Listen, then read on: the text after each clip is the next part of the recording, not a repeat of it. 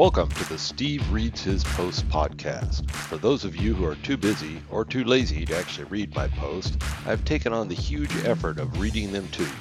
Enjoy. Dynamics 365. Dead is a strong word.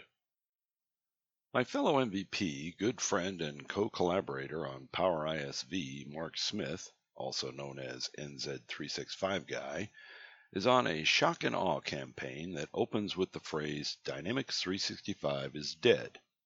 But is it? The house that D365 built. At the recently concluded MVP Summit, Mark had the opportunity to lob his D365 is dead grenade at Charles Lamanna for reaction.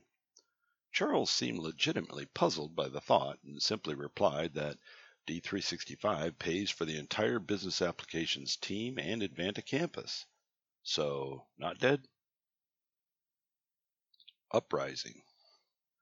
I think we're a long way from knowing if Mark's assertion will prove correct. What sometimes gets missed is the second part of his proclamation Long live the Power Platform.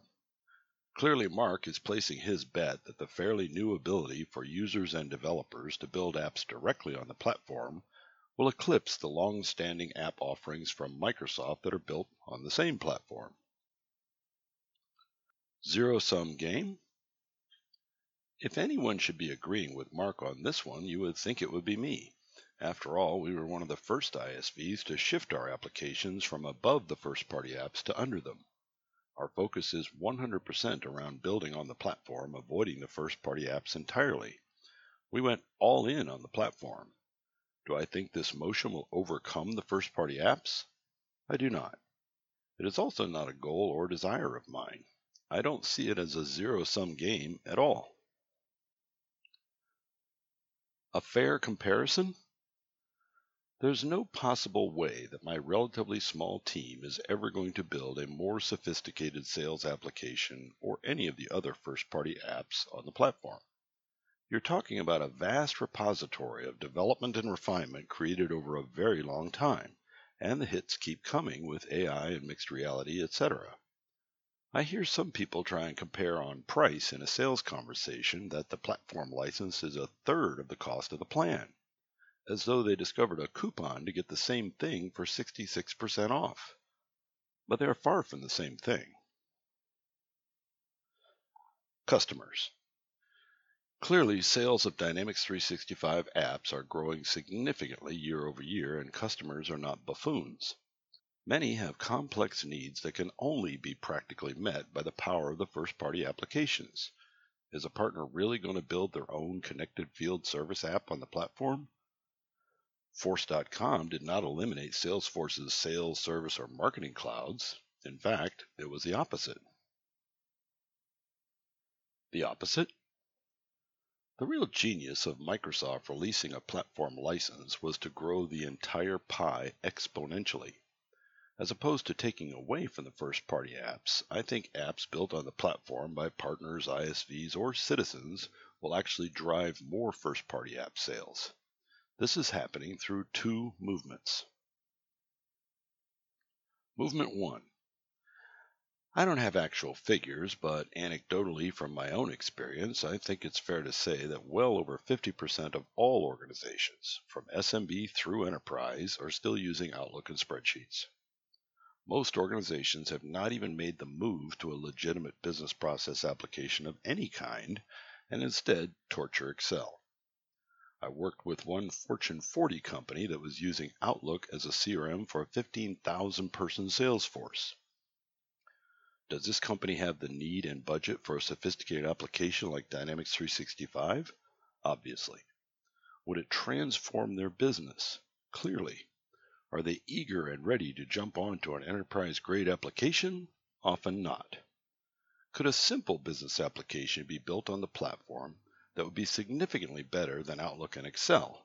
Absolutely.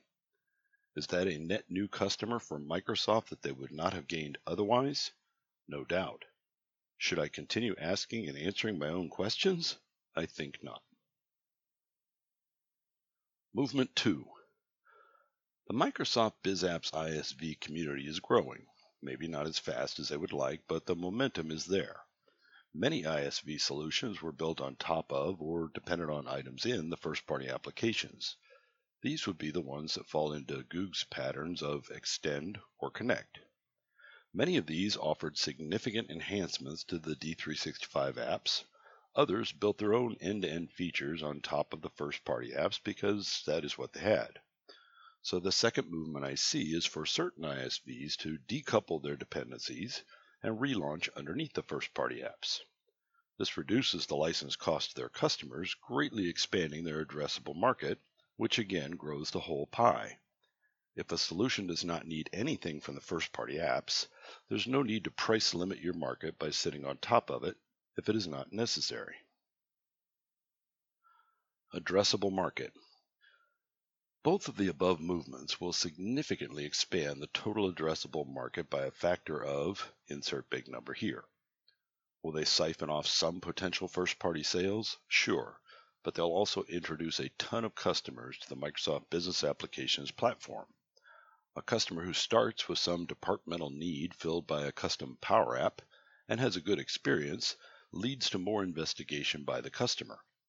I have directly witnessed with our own entry level solutions customers who then moved on to add the full first party sales, marketing, and AI applications.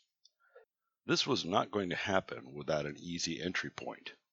In fact, I feel comfortable saying that close to 100% of our customers would not be using Microsoft Business Applications at all were it not for the options we made available to them. How can Microsoft accelerate these movements? I know that the BizApps leadership gets it. I know that the PMs who have P&L responsibility for the first-party apps do not get it. Right now, there are only two barriers to explosive growth. The first is artificial first-party protection schemes. The second is prioritization of the tools and programs required for these motions to flourish. I also know that both of these barriers will be coming down very soon.